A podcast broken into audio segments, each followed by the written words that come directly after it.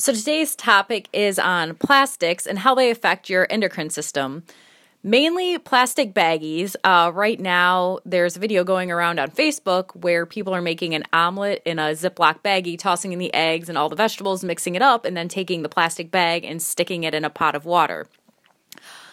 I kind of thought the dangers of this would be common sense considering about 10 years ago there was a big I don't know, topic that came up about leaving your plastic bottle water bottles in your car and the heat from the car causing the bottle to start to degrade and the chemicals then getting into your water.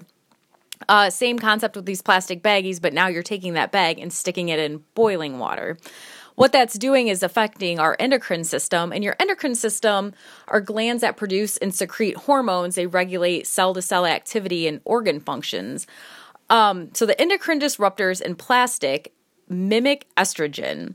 So, what that's doing um, is chemically interfering or mimicking our naturally occurring hormones, causing all kinds of issues. Um, most of the systems that are affected by this are your thyroid and reproductive.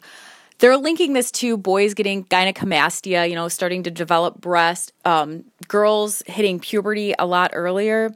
Right now, I'm sure you all know that infertility is at like its all time highest um, because these xenoestrogens that are also found in things like shampoos, conditioners, but that's a whole nother topic, are affecting sperm quality and concentration in the males, as well as they're seeing it being passed down from generation to generation because these xenoestrogens have affected both parents. And then in the womb the uterus is getting affected by the chemicals the mother's using. So this is a compounding issue now that's you know being passed down from generation to generation that's pretty much all I wanted to say, kind of give you guys a little bit of taste of some of the problems with plastics and be your own advocate and hope to see you later.